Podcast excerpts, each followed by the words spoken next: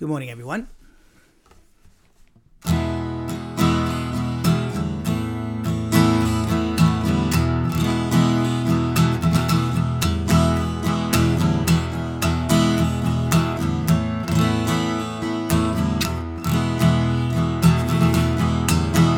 You're the love of my life. There's no one else above you,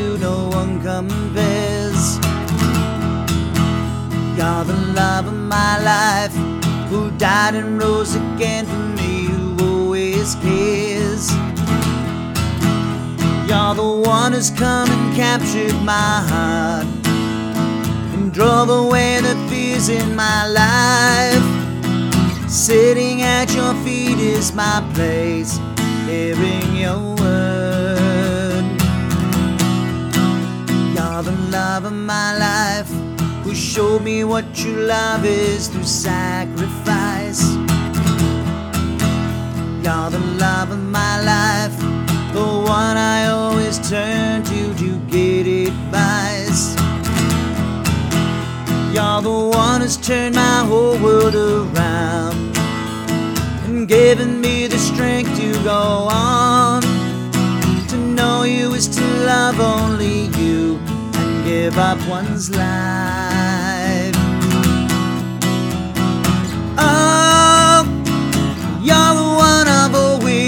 Wanted to be like. Oh, help me, Lord, to be all you want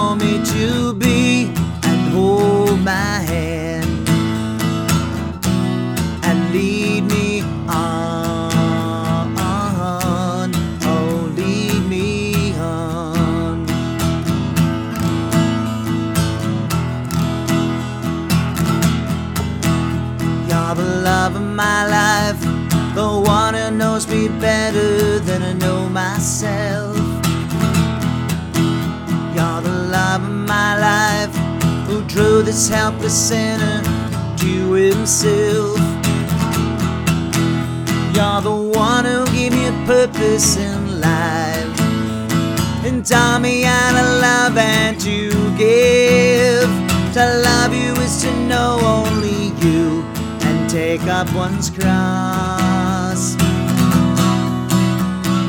Oh, you're the one I've always wanted to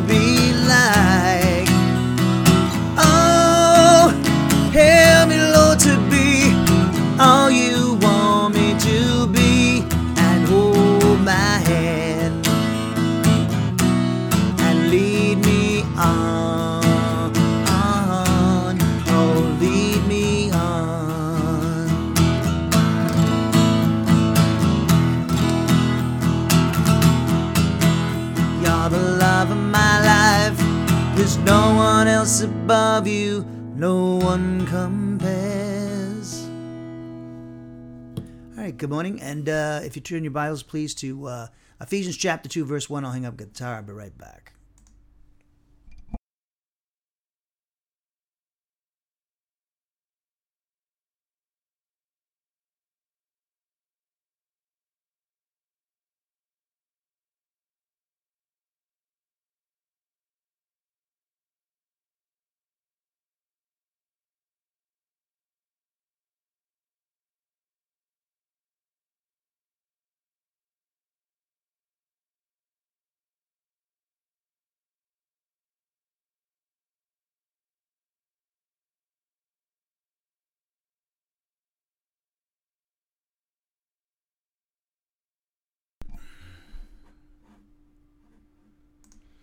All right, uh, good morning again. And uh, please turn your Bibles to Ephesians chapter 2, verse 1, if you- haven't done so already. And, uh, you know, I'm looking at the, uh, the, the video here, and uh, my, I got it, I'm in front of these blinds here, and I got them closed, and it's still, I'm getting that look on my face, like I'm white as a ghost, but, uh, see, right back here, that's not bad, you know? So I guess I'm too, too much, too close to the, the blinds here. So anyway, sorry about that. So I'm still trying to adjust. You know, some days the the sun's out and I can't really check it at this time of the day. So I don't know. I'm always moving stuff around, so I might have to move it back to where I had it. But uh, I like it like this now, so I don't know. We'll have to figure out something about this.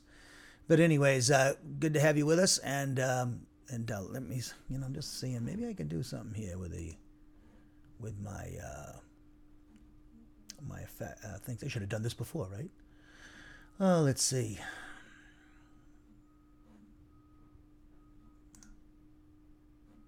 I don't know.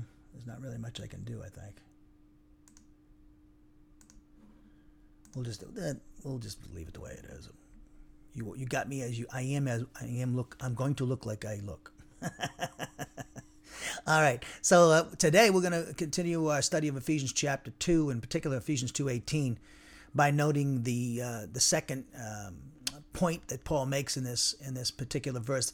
Uh, it's a 3-hour study in verse 18 because of the content. So today we'll be looking at the the B part where it teaches us that the there's the access to the presence of the Father. And we're going to talk about that in relation to the intermediate agency of Jesus Christ. So we're going to talk about that prepositional phrase uh, where it says in Ephesians 2:18, what is he in him probably yeah, through him. So through him in Ephesians 2:18, we're going to talk about what that's all about today. So and this will constitute our, our 121st hour uh, in uh, Ephesians. And on third on Sun on, on uh, coming this Saturday, which is we're actually observing the Lord's Supper that day, we'll be looking at this phrase, this prepositional phrase, in one spirit, and that uh, what that's talking about. It's talking about the omnipotence of the Holy Spirit, as we'll see. And so uh, we'll see how these these things all fit together and what Paul's saying here. So we'll break it down. So uh, just so that's what uh, we'll be doing here today. And uh, again, remember, we have the Lord's Supper this Saturday. We have it the first Saturday of each month here at Wenstrom Bible Ministries. And um, and our class schedule for those who might be new to the ministry is Tuesday, Thursdays, and Saturdays, 11 a.m. Central Standard Time. Uh, we're located, Wenstrom Bible Ministries is located, I'm broadcasting from 603 O'Shaughnessy Avenue Northeast in Huntsville, Alabama, 35801.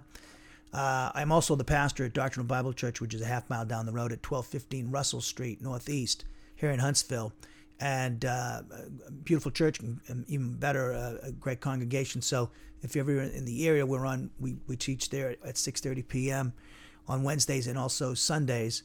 Uh, we have two sessions, two hour-long sessions, and uh, they, we start at 9:30, and there's a break between those sessions, and that break depends on how things go in the fellowship hall. So sometimes we we might take like 20 minutes sometimes, but it's pretty cool, laid back. And then uh, we also observe the Lord's Supper on the first Sunday of each month over there at Doctrinal Bible Church. So, um, just so you, and, and, also we have several different websites. If you Google, Google me, um, you can uh, you can find them all. Uh, the main one is wenstrom.org, and uh, my good friend Titus Thompson. I taught him and his wife's home for about ten years back in Iowa. Uh, from 2010 to 2019, but he does our website. He does a great job. I get a lot of compliments on that. So um, we have Wenstrom.org. We have all my written articles are on that site. About uh, over 100, uh, over 700 are on our Academia EDU website.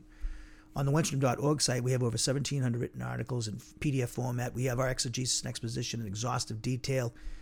Uh, in our exposition session of our uh, section of our written library, we also have uh, the different doctrines of the Christian faith I've written on, are broken out into different areas of systematic theology in our written library. We also have uh, lessons for prep school teachers. We also have uh, different personalities in the Bible we've studied in the past. I've written on them, Greek word studies, and even some stuff on history and stuff. So there's a lot on there. Also, we all, all of our oh, YouTube recordings are up there. Um, we use YouTube streaming video. Uh, we've been on there since 2000, uh, doing that for since 2019 when I moved to Massachusetts. But I've been on YouTube. I have a YouTube page. Just look me up at Bill Wenstrom or Wenstrom Bible Ministries, you'll see that YouTube page. We have playlists for all the different doctrines and books that we've done in the past, and also, and this is true of on our Wenstrom.org site. In our, um, uh, if you go to the music tab on our homepage, uh, we also have playlists of all the, the different collections of songs that I've written over the years. So I'm in the process of writing a new collection of songs. Last one I wrote was back in 2018. I usually do 14 songs. So I'm actually uh, I have three done for the, this next collection of songs, and I'm also trying to get my stuff professionally recorded. That all depends on uh, if the money comes in for that. If I have a, it's like two hundred fifty dollars a song. So, uh, also uh, if you want to give to the ministry, uh, there's a website at the website at the donate tab. You can give through PayPal, or you can give some uh, some people send me a check, and to that ad- address on the board. And for those on the podcast, it's you can make the check out to Wenstrom Bible Ministries. It's tax deductible. We're nonprofit. Uh, 603 O'Shaughnessy Avenue, Northeast Huntsville, Alabama, 35801. And and so that's about it for the announcements. And let's take a moment of silent prayer. This is our custom. We take a moment of silent prayer to examine ourselves and determine if we're in fellowship with God. Because any mental, verbal, or overt act of sin that we knowingly commit will cause us to lose fellowship with the Father, Son, and the Holy Spirit. But according to 1 John 1 9, if we confess our sins to the Father, He, God the Father, is faithful and just to forgive us our sins. In other words, He purifies us from each and every wrongdoing. We maintain that fellowship by obeying the Spirit who speaks to us through the Scriptures which He's inspired, and that's when we're obeying the commands of Ephesians 5.18 to be filled with the Spirit and Colossians 3.16 to let the Word of Christ richly dwell in our souls. So if there's anything that's bothering you, disturbing and distracting you, do what 1 Peter 5 7 says, Cast all your anxieties upon the Lord because he cares for you. So with that in mind, with our heads bowed and our eyes closed, let us pray.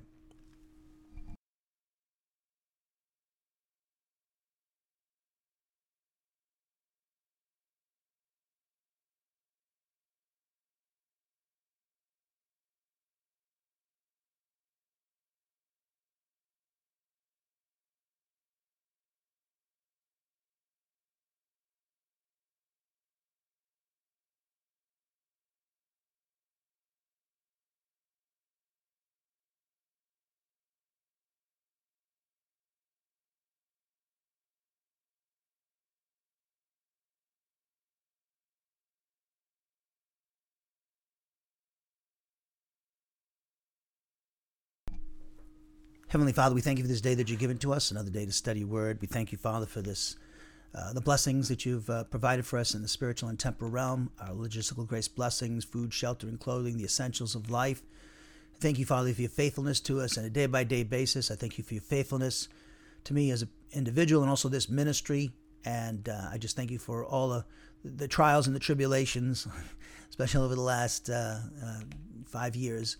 And uh, I just thank you, Father, for uh, being faithful and carrying me in this ministry through. And I just pray you would use this ministry mightily to get your word out to your people and a lost and dying world. I thank you for those who've been uh, supporting this ministry with their prayers, their attendance of the classes, and support of the ministry financially and serving in this ministry in various capacities through the years. And I just thank you for each and every one and those who might be watching uh, this class at, at live or at a later date or through the recordings of the audio and our podcast and our various websites and podcasts that you've given to us. And thank you for them. And I just pray, Father, today that they, everybody in the audience, that is your child of God here, through faith in your Son, would get the necessary spiritual nourishment and help them by the Spirit to learn and understand and apply what they're being taught and to concentrate. And please break down any barriers that sin and Satan might put up that would hinder that from happening. And I also pray for myself that you would empower me. Your word says, when we're weak, we're strong. Your power is manifested in our human weakness. And I just pray, Father, the Spirit would do a mighty work through me and bringing forth everything you want your people to hear this morning, uh, and uh, so that they can receive the necessary spiritual nourishment. And I also pray for the the uh, the technology. Thank you for the technology, people taking advantage of it. Thank you for the streaming video by YouTube and that service that they provide. And thank you for that. And I pray it would function properly, and I pray there were no problems with the recordings, the video, and the audio, and upload these uploaded these things to our various websites, podcasts, the immediate platforms that you've given to us. And so and I pray you would use them mightily again and, uh, and break down and, and protect them from the enemy as you've been doing. And we pray for this service in our Lord and Savior Jesus Christ's name, the King of Kings and the Lord of Lords. Amen. All right, uh, so I think that that looks a little bit better. I got a, another light behind me that's kind of offsetting the other one. So um, I'm just all because the the biggest thing with these with the broadcast with the video is like you're always trying to, um, you know, the contrast, trying to get the light right in the room because I get these. I mean, I love this room and this bed. It's like a bedroom. I turn into an office, but. Uh, sometimes the light in this because the window so it's hard to uh, even if you bl- have blinds there you still get a lot of light in the room in, on the on the video. So I should probably I should probably monkey around with it. So I'm actually much better in, better looking in person than I do on look on the video. on the video, and you're saying that's not saying much.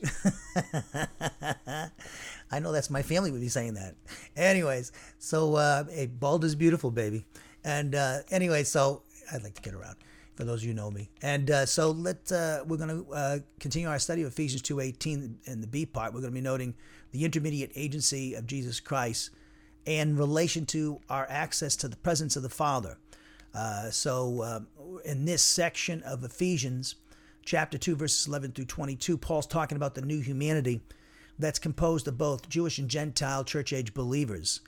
And uh, when we get to chapter 3, verse 6, uh, it was a mystery that, uh, as we'll see, that Gentile believers in the church age and, and along with would be uh, co heirs, co members of the body of Christ, and co partakers of the messianic promise uh, with Jewish believers through faith alone in Jesus Christ alone and the baptism of the Spirit at our justification. So, this new humanity is composed of both Jew and Gentile. It's the members of the body of Christ, the future bride of Christ, Paul says in Ephesians 5. And so, we are a unique people. We are the new creation. And uh, also, along with Jesus Christ, as we've been pointing out, during his millennial reign, uh, and he'll establish this at his second advent. The church, along with Jesus Christ, is going to reign over this earth for a thousand years and on into eternity. And so that's this is who you need to define you uh, yourself by. We, we are a child of God. You're created in the image of God. You're a child of God. You're also in union with Christ, and you are seated at the right hand of the Father, and you're going to reign over this earth for a thousand years. And if you're an overcomer, faithful in this life, and uh, and you will receive rewards on top of the resurrection body and a great inheritance, and you'll be uh, be made uh, uh, put have be placed in positions of authority during the millennial reign of Jesus Christ. Everybody in the church gets in, of course, but they're only the overcomers are the ones that uh, have positions of authority in Christ's government as rewards for faithful service in time. And so, uh, a fantastic study. So it's uh, we see that the like as was the case at the beginning of the chapter in Ephesians chapter two, verses one through three, and Ephesians two, twelve uh, Paul points out, uh, describes the pre justification or pre conversion state of these Gentile Christians, who, according to uh, Paul in Ephesians 2.11, are the recipients of this epistle. And they were the various Christians in the various cities and uh, towns in the Roman province of Asia. This is a circular letter, as we pointed out. It was not just intended for the uh, Christian community in Ephesus. And so we have, uh, you know, Paul describes the pre justification state in verses 1 through 3 of the Christians uh, that he's writing to, and he's and this was true of the Jewish believers. They were enslaved enslaved to sin and Satan in this cosmic system, the three great enemies of the human race and the church. And then in verse uh, 12, Paul describes that pre-conversion, pre-justification state uh, uh of these Gentile Christians uh, by uh, describing them as having no being far from God in the sense that they didn't, they were not involved in a covenant relationship with God like the Jewish people were. The Jewish people are described as being near to God. The Gentiles are not. And uh, we saw that the, the through the uh, the crucifixion and death and burial of Christ and the resurrection session of Christ, the the church, uh, the um, the Jewish believers and the Gentile believers have been brought near to God and each other. Okay, so the law, as Paul has been pointing out to us, which was a source of hostility between uh, the Jewish and Gentile Christian communities. Uh, one was because the dietary regulations uh, um, hindered uh, Jews from having uh, fellowship and eating uh, meals with the Gentiles because of the dietary regulations, but also because there was animosity between the two because of the law, because the Jewish, many of the Jews thought themselves better than the Gentiles simply because God had given the Jewish people the law. And, and so that was incorrect, as we pointed out. And so uh, we see that uh, um, that uh, these um, uh, Gentile Christians, uh, and, and, Paul alludes this in Romans 11, 16 and 17, where he talks about the Gentiles being wild olive branch, and they are engrafted in contrary to nation to the olive tree, which speaks of regenerate Israel. And the branches on that tree are the, the regenerate Jews. Those branches not on the, the olive tree are the unregenerate Jews. And so we Gentiles, contrary to nature, emphasizing the supernatural nature of this union between Jewish and Gentile Christians. And now, in other words, Paul's saying that we're on equal footing. Us Gentiles are on equal footing with the Jewish people, which has never, been, which was not the case during the age of the law and uh, the first advent of Christ, for that matter. So, uh, fascinating passage. So, we're going to uh, again see discuss the access that both groups, uh, Jew and Gentile Christian uh, uh, church age believers, we all have access to the presence of the Father because of our faith in Christ the justification and our union identification with Him through the baptism of the Spirit, which also took place at our justification. And, to, and now today we'll be looking at in our 121st hour in Ephesians that access to the presence of the Father in relation to the intermediate agency of Jesus Christ. And we'll be looking at that prepositional phrase through himself or through him that we see in Ephesians 2.18 in your Bible. So uh, let's look at Ephesians chapter 2, verse 1.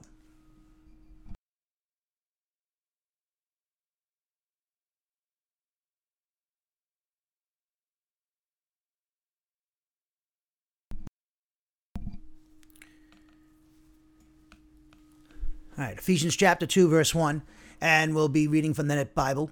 And it says in Ephesians 2 1, it says, And although you were dead in your transgressions and sins, in which you formerly lived, according to this world's present path, according to the ruler of the kingdom of the air, the ruler of the spirit that is now energizing the sons of disobedience, among whom all of us also formerly lived out our lives in the cravings of our flesh, indulging the desires of the flesh and the mind, and were by nature children of wrath, even as the rest. But God, being rich in mercy, because of his great love with which he loved us, even though we were dead in transgressions, he made us alive together with Christ.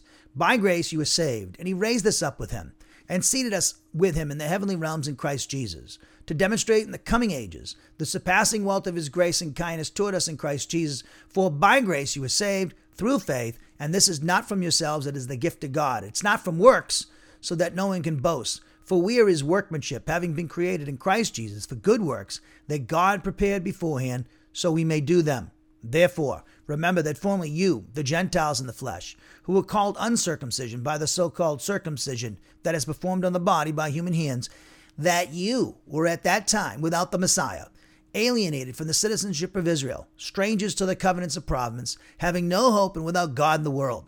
But now in Christ Jesus, you who used to be far away, have been brought near by the blood of Christ. For he is our peace, the one who made both groups into one, and who destroyed the middle wall of petition, the hostility, when he nullified in his flesh the law of commandments in decrees. He did this to create in himself one new man out of two, thus making peace, and to reconcile them both in one body to God through the cross, by which the hostility has been killed.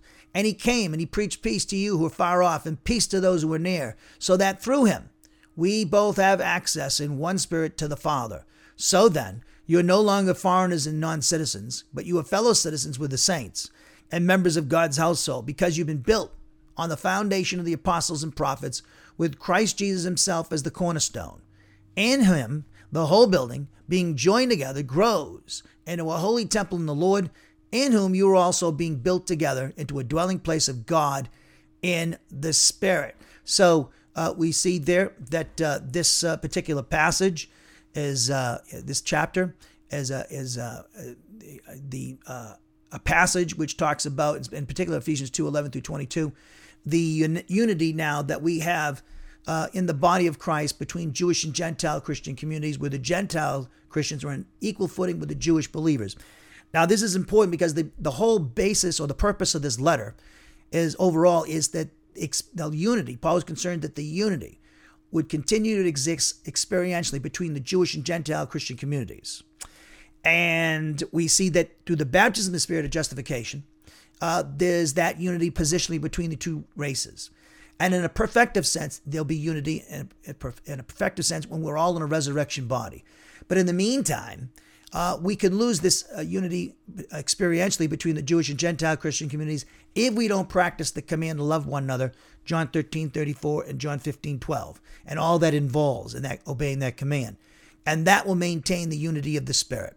And uh, that would, with uh, the Spirit brought together at our justification, and uh, what He'll do for us, giving us a resurrection body at the rapture, the resurrection of the church, which is imminent. So let's read my translation now, chapter 2, those same verses before we embark upon a study of um, uh, uh, verse uh, 18 and continue our study of verse 18.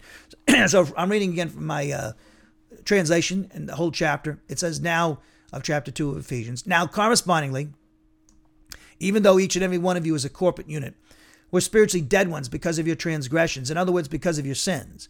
Each and every one of you formerly lived by means of these in agreement with the standard of the unregenerate people of this age, which is the production of the cosmic world system, in agreement with the standard of the sovereign ruler, namely the sovereign governmental authority ruling over the evil spirits residing in the earth's atmosphere. Specifically, this spirit is presently working in the lives of those members of the human race who are characterized by disobedience, among whom each and every one of us also, formerly for our own selfish benefit, conducting our lives by means of those lusts which are produced by our flesh, specifically by indulging those inclinations which are produced by our flesh. In other words, those impulses which are the product of our flesh. Consequently, each and every one of us caused ourselves to be children who are objects of wrath because of our natural condition from physical birth, just as the rest correspondingly caused themselves to be children who are objects of wrath because of their natural condition from physical birth.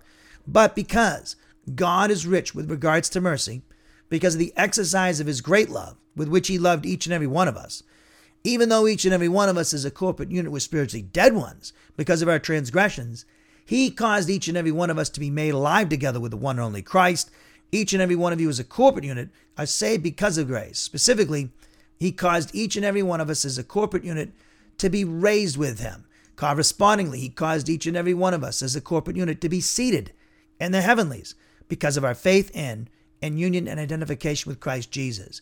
He did this so that he could display for his own glory during the ages which are certain to come the incomparable wealth which is the product of his grace because of kindness for the benefit of each and every one of us because of our faith in and union and identification with Christ Jesus. Each and every one of you, Gentiles, as a corporate unit, are saved because of grace by means of faith. In other words, this salvation never originated from any one of you as a source. It originated as the gift from God. It does not originate from meritorious actions as a source, so that a person cannot, for their own benefit, enter into the state of boasting. For each and every one of us are his creative workmanship, for each uh, one of us have been created by means of our faith in and union identification with Christ Jesus in order to produce actions which are divine good. These God prepared in advance so that each of us would conduct our lives by means of them. Therefore, each and every one of you as a corporate unit must continue to make it your habit of remembering that formerly each of you, Gentiles, who belong to the Gentile race with respect to the human body, specifically those who received the designation uncircumcision, by those who received the designation circumcision, with respect to the human body performed by human hands. Each one of you used to be characterized as without a relationship with Christ. Each one of you used to be alienated from the nation of Israel's citizenship. Specifically, each of you used to be strangers to the most important promise, which is the product of the covenants, the messianic promise. Each of you used to not possess a confident expectation of blessing, re- resurrection body, rewards for faithful service. Consequently, each one of you used to be without a relationship with God in the sphere of the cosmic world system. However, because of your faith in and union and identification with Christ Jesus, using the figure of metonymy, where the person of Christ is put for uh, faith in Him at justification and union identification with Him. So he says, because of your faith in and union identification with Christ Jesus, each one of you, as a corporate unit who formerly were far away, have now been brought near by the means of the blood belonging to this same Christ. For he himself personifies our peace, namely, by causing both groups to be one specifically by destroying the wall which served as the barrier, that is, that which caused the hostility, and that's between the two races and the two races with God. In other words, by nullifying, by means of his human nature, the law, composed of the commandments, consisting of a written code of laws, in order that he might cause the two to be created into one new humanity. And the means by which he did this, and again contains the figure of metonymy, this prepositional phrase, by means of faith in himself for justification, and union and identification with himself through the baptism of the Spirit of justification. That is how the new humanity came about, the means. Then he says, thus, finishing off verse 15, thus he caused peace to be established, and that's between the two races with each other and the two races with God. Verse 16, in other words, in order that he would reconcile both groups into one body to God through the cross, consequently, he put to death the hostility that existed between the two races with each other and the two races with God. And again, the means by which he did this were by means of faith in himself for justification and union and identification with himself through the baptism of the Spirit. Correspondingly, verse 17, he as a result came proclaiming peace for the benefit of each and every one of you, namely those who were far off, likewise peace to those who were near. Consequently, through the personal intermediate agency of himself, each and every one of us as a corporate unit, namely both groups, are experiencing access by means of the omnipotence of the one Spirit to the presence of the Father. Indeed, therefore, each and every one of you as a corporate unit are no longer foreigners to the covenants of promise, that is, foreign citizens, but rather each one of you, as a corporate unit, are fellow citizens with the saints, that is, members of God's household. Why? Well, because each and every one of you, as a corporate unit, have been built upon the foundation, which is the communication of the gospel, to each one of you by the apostles as well as prophets. Simultaneously, he himself, namely Christ Jesus, is the cornerstone. On the basis of its being continually fitted inextricably together by means of justification by faith and union identification with him, the whole building is growing into a holy temple by appropriating, by faith, union and identification with the Lord. In other words, by appropriating by faith your union and identification with Him, all of you, without exception, are being built together into God's dwelling place by means of the omnipotence of the Spirit. So, this verse we're working on, verse 18, so that through Him we both have access in one Spirit to the Father. Uh, my translation of that particular verse again, consequently, through the personal intermediate agency of Himself, each and every one of us as a corporate unit, both Jewish and Gentile Christians, namely both groups, are experiencing access by means of the omnipotence of the one Spirit to the presence of the Father. And that's, of course, related to uh, the fact that we have access to the Father in prayer 24 7 and also an eternal relationship and fellowship with the triune God. Pretty fantastic. So, uh, the, as we pointed out in previous class, Ephesians 2.18 is actually a hoti result clause, not causal as we pointed out. And the reason why this is is because the contents of verse 18 present the result of the declarative statement we saw in verse 17. Now, the statement which this conjunction hoti uh, introduces asserts that through the intermediate agency of Jesus Christ himself, both Jewish and Gentile Christians experience by means of the omnipotence of the one Spirit uh, uh, the uh, to the present access to the presence of the Father. Again, verse 18, which is introduced by the conjunction hoti, asserts that through the intermediate agency of Jesus Christ himself, both Jewish and Gentile Christians experience, by means of the omnipotence of the one Spirit, access to the presence of God the Father. Specifically, it asserts that through Jesus Christ, crucifixion, death, burial, resurrection, and session of the right hand of the Father, both Jewish and Gentile Christians are presently experiencing access to the presence of the Father by, by means of the omnipotence of the one Spirit. So, therefore, as we pointed out in our last class, uh, a comparison of these two statements, the one in verse 17 and the one in verse 18, indicates that Jesus Christ, through his spirit empowered communicators of the gospel, came and proclaimed peace for the benefit of Jewish and Gentile church age believers, with the result that, quote unquote, through Jesus Christ's crucifixion, death, burial, resurrection, and session at the Father's right hand, both Jewish and Gentile church age believers are presently experiencing access by means of the omnipotence of the one Spirit to the presence of God the Father. Now, the word experience, uh, I believe the with the Net Bible, they translated as we pointed out in the last class, we have. I translated experience. My translation again, uh, it's I have uh, each and every one of us as a corporate unit. Uh, well, actually, um, I translated are experiencing. Okay, that this verb echo, which is again means to in this context to experience, and it means to experience a state or condition, indicating that through the personal intermediate agency of Jesus Christ, both Jewish and Gentile Christians are experiencing access uh, to the Father by means of the omnipotence of the one Spirit. And the referent of the the first person plural form, which is translated "we" in your Bibles, it's uh, referring to uh, Paul himself and the recipients of this epistle, uh, and he represent and Paul representing, representing the Jewish Christian community. So thus, this uh, first person plural, it rep- when it speaks of we, it means both we Jewish and Gentile Christian communities, and Paul is identifying, of course, he's the representative of in this letter to the of the Jewish Christian community in relation to the Gentile Christian community, which he's writing to.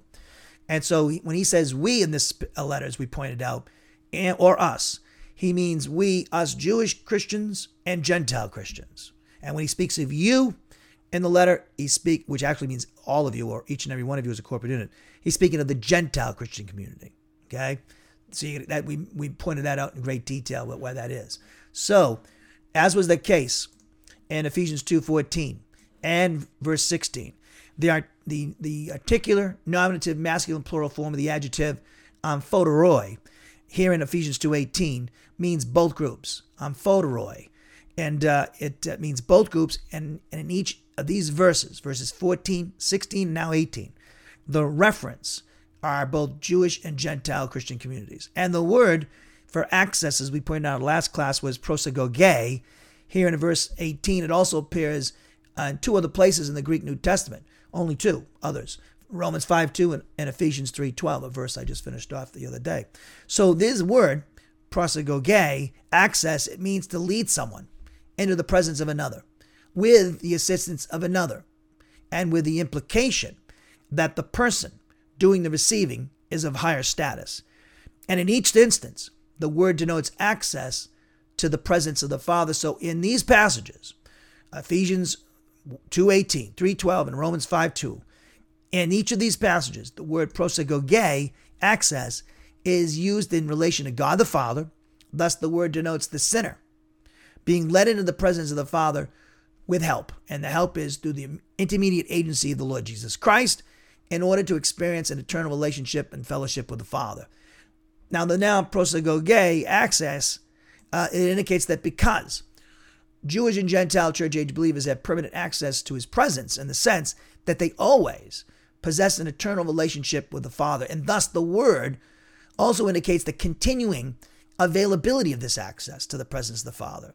Or, in other words, it indicates the continued availability of approaching the Father for fellowship. This is the most important blessing that you and I ever received as Christians at our justification. You and I are uh, you and I are so blessed because we can go to God at any time, 24 7. Okay? And you might take that for granted, and that's sad. You shouldn't. Uh, we value it, and you know, everybody wants human human relationships are very important. Okay, we, you know, we're a social beings. God create is, you know, created us that way, and we're in the image of God, and God is a, in His being, he, He's a, a, a Trinity: Father, Son, and Holy Spirit, three persons in in the in the being of God, and so we're relational characters. Uh, you know, God Himself as a being uh, we know he there's more than one person in the Trinity because he loves, okay? And that's a relational term, okay? So in the Trinity, Father, Son, and Holy Spirit, they have an eternal relationship with each other and fellowship with each other.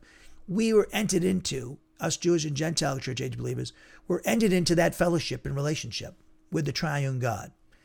And so, yes, you know, God, you know, there's, there's the blessing of marriage, there's the blessings of friendship, and uh, quite frankly, uh, what I see in America, and it's infected the church, is there's actually idolatry going on in the church because there's, you know, we're emphasizing relationships way too much in our country.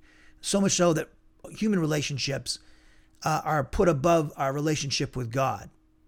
And I see that going on, that type of form of idolatry going on in America. I mean, let's face it, in America, you know, if you're not if you're not married, uh, you know, even today, you're considered there's something wrong with you. You know, if you're a guy, well, he's probably gay, or she, he's he probably gay or something like that, or something's not quite right with that guy. I, will agree. Uh, there's not something quite right with me, yes, and it, but I'm no different than you. you're just as whacked out as I am, and don't think you're not. And I, you know, vice versa. So it's like, you know, so just because some, you know, you know, some people, I think uh, if you're not in a relationship, there's something wrong with you, okay, or you're single.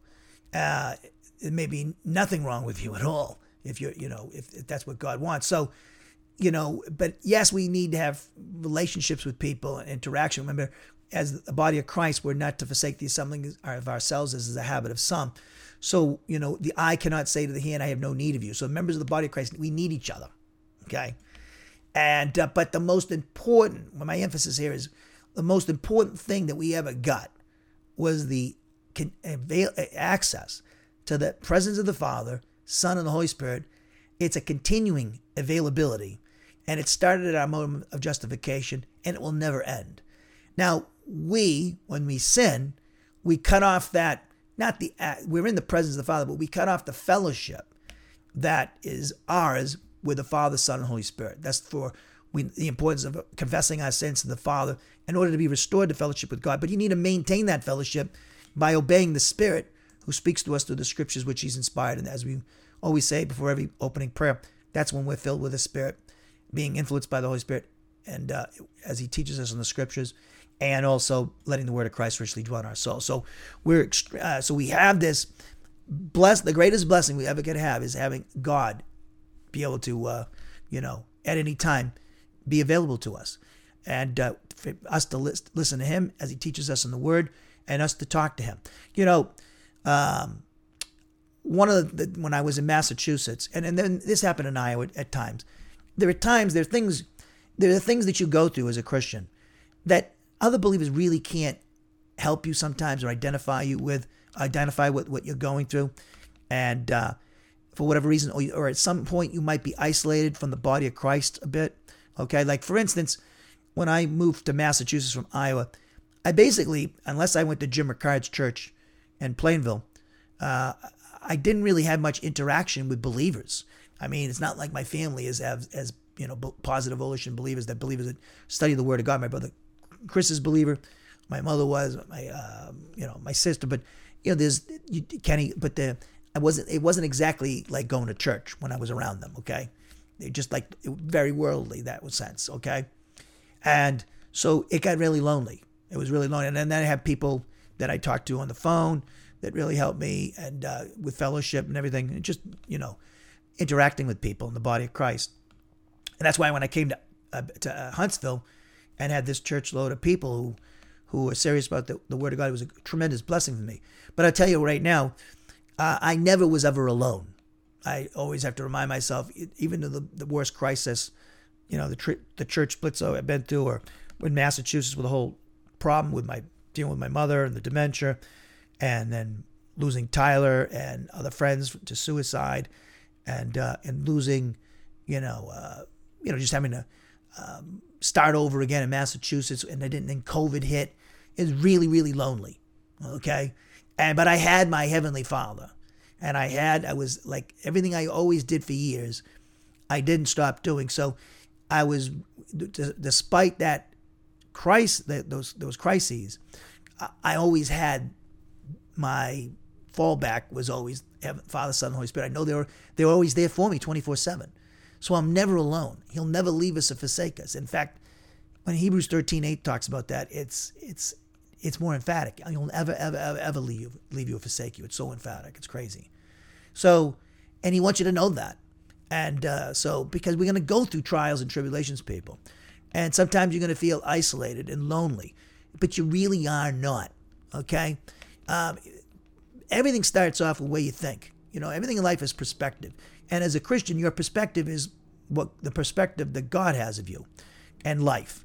And you get that from what the Spirit teaches us in the Word of God. So it's important that when we go through different crises, that we talk ourselves through problems. Like, you know, how we like to help other Christians when they're going through things. But why is it that we forget to give ourselves, uh, we often forget to give advice to ourselves? So that's what biblical meditation really is.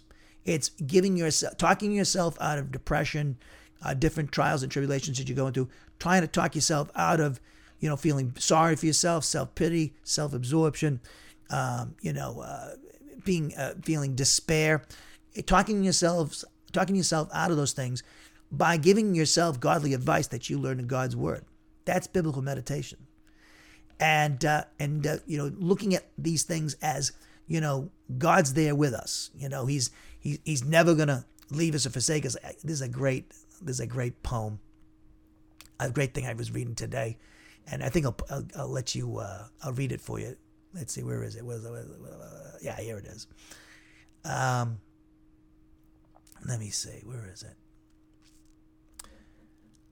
Oh, there's a great quote. I, I, was it yesterday or the other thing? I sent it out to people. And uh, you think I can find it? Where is it? Oh, where's experiencing God? I think it is. Uh, let me see. Just bear with me while I try to find it. Yeah, Black V. I think it was this. And I was reading it the other day, and uh, it might have been today or yesterday. I can't remember which. Every, every day runs into the other.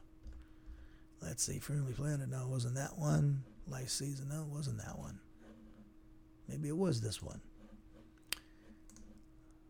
And maybe it was today. Uh, let me see. Let me just look over it real quick. Yeah, I can't I, I can't remember what day it was. They all running together. Anyways, the great it was a great uh, thing in streams of the desert. They were talking about that. So you got you know. So here's a here's another thing. So when you're in those points, those areas, that's when you really can experience God and really get an experiential uh, experiential uh, uh, uh, experience with God. You know, getting uh, experiencing His presence. So that's when you can really cultivate it in those times of adversity because that makes you stronger. You know, because let's, let's face it, people.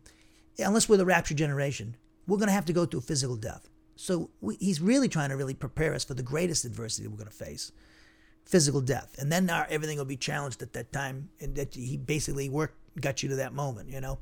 But, you know, you want to be, um, take advantage of those times of being alone with God, you know, because I really appreciate being alone. I always love being alone with God. Uh, and I love being around people and around the body, body of Christ. I'm a people person, but I do like my alone time with God. And that's why, you know, I, I love you know, as a pastor, you, there's a lot of lonely times. You're, you're, in the Word of God, you're praying, and uh, you know, you, you, so you you spend a long time studying and alone in prayer and study of the Word of God. So uh, you have to learn to be uh, live alone and to be deal with being uh, alone. You know, because it's it's going to happen. You know, so what you do is is you, you cultivate that time. You know, you enjoy that time, and uh, once you pass through things, you'll say you really value your relationship with God, having the continued access to the Father, Son, and Holy Spirit and prayer and in the Word of God. You know, God will talk to you and I anytime uh, we want to be. We, he wants. He, he'll talk to us all day long if you want. One, He talks to us through His Word by the Spirit, but He also talks through circumstances. You know, circumstances can. Uh, God controls circumstances. He do certain circumstances can kind of cue you in on what God's about to do. Like before I left Iowa, and the, this like a year leading up to it, I knew I was about to leave. I knew I was going to leave. I didn't know how it was going to happen, how it was going to go down. I had no idea, but I know he was preparing me. There were things going on. Then I said, well, you know, uh, it's going to be it's, it's not too long from now that I'm going to be going. So certain circumstances took place, and I was like, oh, that's a little sign from God that get ready. And sure enough, it was. I mean, I've been down this road before, you know, and uh, so you know, these providential circumstances, but also godly people uh, filled with the Spirit giving you godly advice or talking to you or you have a conversation with them. And, uh, you know, like for instance, I was talking to this uh, young woman and her mother were in, and she was like, and we got to talk, she found out I was a pastor and she was a Christian. And she says, now I know why I, am here tonight because uh, it was because he meeting you.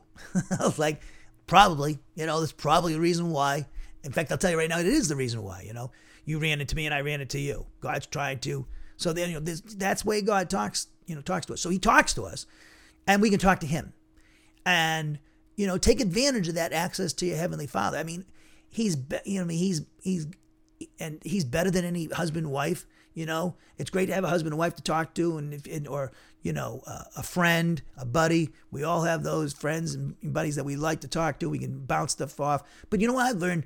It's, it's, uh, I can actually go at it and really expo- uh, bare my soul to God more than you know than more than you know dumping it on somebody else. You know, like sometimes I you know I I I I, I don't always tell people who, uh, everything about me or my, how I really feel all the time because I you know a lot of times it's I don't want to burden them or overwhelm them with something I'm dealing with that might be a little bit too much for them. You know, so I learned to go to God. You know, so and just and dump it all on him and tell him how I feel. Talk. I mean, I you walk. You took had a video of me in the house, you know, and uh, walking around or you know downtown. and I'll take a walk after, and uh, I'm talking to you know people say he, he must be one of those crazy people like he's talking to himself. I like to talk out loud to God in the house because I'm I'm alone, nobody here, you know, and uh, that was really difficult when I had to live with my parents. And uh, because I was used to walking around my house talking to myself and yelling and being funny or whatever, all kinds of stuff. And so I missed that. But then when I got back here, when I got my own place in, in Huntsville, I was like, it's nice to get back to some semblance of normality, you know. So, anyways, this word prosagoge, access, that we see in Ephesians 2.18, it means access, not simply entrance. Because the word access in English accurately reflects the meaning of this word, because it denotes this word prosagoge, access, it denotes not only entrance, into the presence of the Father, but also the continuing availability of that access to the presence of the Father. So the English word access denotes the ability or permission to approach, enter, speak with, or use admittance and is the state or quality of being approachable. So if we paraphrase that definition, we could say that the church age believer, both Jew and Gentile, slave or free, male or female, has the ability and permission to approach the Father and enter his presence in order to speak with him in prayer through the personal intermediate agency of the Lord Jesus Christ. The, here's a great passage. We all you're probably already thinking about what that passage I was going to go to. Hebrews. Go to Hebrews chapter four. And let's start at uh, great passage. Uh, go to verse 14. Hebrews 4:14.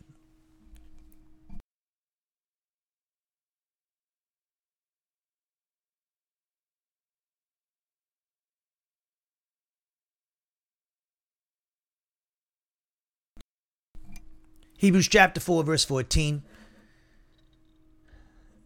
It says, Therefore, since we have a great high priest, Jesus Christ, who has passed through the heavens, this, the earth's atmosphere, the stellar universe, and into the throne room of God, Jesus Christ, the Son of God, let us hold fast to our confession. You do that by uh, obeying God's word. For we do not have a high priest incapable of sympathizing with our weaknesses, but one who's been tempted in every way, just as we are, yet without sin, the impeccability of Christ. Therefore, let us confidently approach the throne of grace to receive mercy and find grace whenever we need help. That throne of grace used to be, remember you studied the, the doctrine of propitiation with me? Uh, when I was in Massachusetts, the, the, the, throne of grace used to be a throne of judgment for us sinners. And uh, when Christ died on the cross, the he propitiated uh, the wrath, of, uh, the holiness of God, which demanded that sin and sinners be judged. He couldn't sweep our sins under the rug. So Jesus Christ suffered the wrath of God, and by doing so, he suffered the consequences for our sins. Everybody in the human race, past, present, and future. So the sin issue, which was hindering us having a relationship and a fellowship with the Holy God, was nailed to a cross. And uh, so the Father was satisfied with his son suffering as the payment for our sins. So sin's not keeping us from God now. It's what our attitude toward Jesus Christ. Do we believe him in, in, in him as our Savior? And for if you're a believer, uh, your living in sin is going to hinder you from experiencing that which is already yours uh, uh, now, which is access, permanent access, 24 7 access to the Father and the Son and the Holy Spirit. So Christ, uh, uh, suffering the wrath of God on the cross for us, opened the way for us sinners to approach a holy God. So that's why now it's a throne of grace. Beautiful, beautiful passage. So he says, therefore, let us confidently approach the throne of grace to receive mercy and find grace whenever we need help. And may I say something? You know, this might be for people who haven't been Christians very long. You know, you're not going to surprise God with anything, okay? Might as well. Some people, I think, they don't confess certain sins to God because they, they're so ashamed, as if God didn't know you were going to commit that before you were even born. of course, He does. He's omni, omni, omniscient. He knows all these things. He knows about us. He knows us better than ourselves, as I said in the song. You know, He knows you better than you know yourself, and uh, better than your husband or your wife could ever know you. So you get, you know, you get, you know, you're transparent to God. You might as well be transparent to God when you're talking to Him. So just tell him how you feel. You know, tell him what's bothering you, how you feel, what's what's what you know, you complain to him about certain things. You know, like, okay, why is it, you know, ask him questions. Look at the book of Habakkuk. Habakkuk's wondering what going, God's doing about his people, and uh, he complains about that, and he complains about the Babylonians, and God gives him an answer. You know, so you know, if you, funny thing, when you go to God in prayer, I found this. Uh, the more you learn God's word, there are many things I don't even bother asking God about because I already, he's already gave me the answer through his, the study of his word. The Spirit has given me the answer. So I might say something and I go, oh, I don't know the answer to that. Okay, I won't, I won't ask that question anymore. Or, you know, or complain about something. I, I stopped complaining about that because now I learned that, you know, that whatever you're dealing with, God's doing it for your own blessing. So you can learn more about Him personally and have uh, an experiential knowledge of Him, meaning having a, a personal encounter with the triune God and being affected by that encounter. Remember, remember Moses when he went up to be alone with the Lord, what, 40 days and 40 nights? And he came back and his face was glowing. He had to put a, a, a veil over his face because of it. Well, you know, Paul talks about that in Second Corinthians. I believe it's Second Corinthians. And but we have something greater. So when we are in the presence of the God of God a lot, we keep short accounts with God. We're in pre- we we spend more time in fellowship with Him than not at uh, His being in His presence like that is going to rub off in our character. Okay, and it's better than our face glowing. Your hey, your your face might glow. You know, uh, you, you might be, you know, there, you know, you know, you might have a such peace that it shows on your face. You know, you can tell when people are going through things. And you probably can tell with me, is that uh, you know, is my facial expressions. You know, so uh, so being in the presence of God in fellowship and on a consistent basis, it's going to rub off on your thinking and also your character. So let's go back to Ephesians chapter 2, verse 18. Now, if you look at Ephesians 2:18 in your in the Net Bible, so that through him we have both have access in one spirit to the Father. See this phrase? Through him. Let's look at that and uh, and in detail. But um, my translation of that prepositional phrase, as I pointed out to you before, uh, I translate it through the personal intermediate agency of himself. Okay, that's how I translate it. That's more interpretive, but that's through him is actually what it's it's referring to. So uh, this word himself or him, it's the word autos. It's an intensive personal pronoun, and the referent, of course, is Jesus Christ. Now this word is the prep, is the object of the preposition. And I didn't put the word object in my notes there. Sorry about that. this this word uh, autos is the object of the preposition dia, which functions as a marker of agency. Thus, the reason why I translate it the way I do. And that indicates that Jesus Christ is the personal, intermediate agency through whom both Jewish and Gentile Christians experience access by means of the omnipotence of the one Spirit into the presence of the Father. So, therefore, this prepositional phrase, dia autou, through himself, is the way I translate it, or through him, as the Net Bible says, indicates that both Jewish and Gentile Christians experience access by means of the omnipotence of the one Spirit into the presence of the Father through the personal intermediate agency of Jesus Christ himself. And this interpretation of mine is supported by the fact that the scriptures teach that Jesus Christ's crucifixion, death, burial, resurrection, session of the right hand of the Father brought both Jewish and Gentile Christians into the presence of the Father. And that's indicated by the fact that when the Father declared them justified through faith in his one and only Son, Jesus Christ, simultaneously, the omnipotence of the Spirit united them with Jesus Christ and placed them under his headship. Also, at their justification, the omnipotence of the Spirit identified them with Jesus Christ and his crucifixion, death, burial, resurrection session at the right hand of the Father. That's called the baptism of the Spirit. And look at Colossians 2 and 3 for that, and Romans 6 is the big chapters. Thus, both Jewish and Gentile Christians were brought into the presence of the Father because of both the work of the Son and the Spirit. Jesus Christ, crucifixion, death, burial, resurrection, and session at the right hand of the Father brought regenerate, born again, church age believers into the presence of the Father because He, Jesus, is the intermediary between a holy God and sinners. 1 Timothy 2 5, there is one God and one mediator between God and humanity, Christ Jesus Himself, human. Now, the church age believers' faith and Jesus Christ, resulting in the Father declaring them justified, simultaneously appropriated the omnipotence of the Holy Spirit. And we'll be talking about that on Saturday. And that brought them into the presence of the Father. The Spirit did this by placing them under Jesus Christ's headship and uniting them with Him and identifying him, them with Jesus Christ in those events in His life that provided us our so great salvation and sanctification, namely His crucifixion, death, burial, resurrection, session at the right hand of the Father. So, therefore, as we close, Jesus Christ is the personal intermediate agency who enables both Jewish and Gentile church age believers, you and I, to experience access to the presence of God the Father. Why? Because when He declared us justified through faith in His Son, the omnipotence of the Holy Spirit appropriated for us the benefits of Jesus Christ's crucifixion, death, burial, resurrection, and session at the right hand of the Father. So, when you lay your head on the pillow today, or when you take a little walk today, or you get a little time alone with God, hopefully you make time, thank Him for that. Thank Him for the great relationship, eternal relationship, and fellowship with Father, Son, and Holy Spirit. Thank the Father for that. Thank the Lord Jesus. Thank you, Holy Spirit. And again, Father, Son, and Holy Spirit, thank you so much for what you did for us, church age believers, and myself, and giving us this access uh, into your presence and to be able to talk to you 24 7, listen to you, teach us about life and what to do and what you want us to do in life. And uh, so it's just a fantastic blessing that the Father has given to us. So thank you for joining us. We'll pick this up Saturday at 11 a.m. Central Standard Time, Lord willing, and we'll be observing the Lord's Supper at that time as well. So let's close in prayer. Thank you for joining me.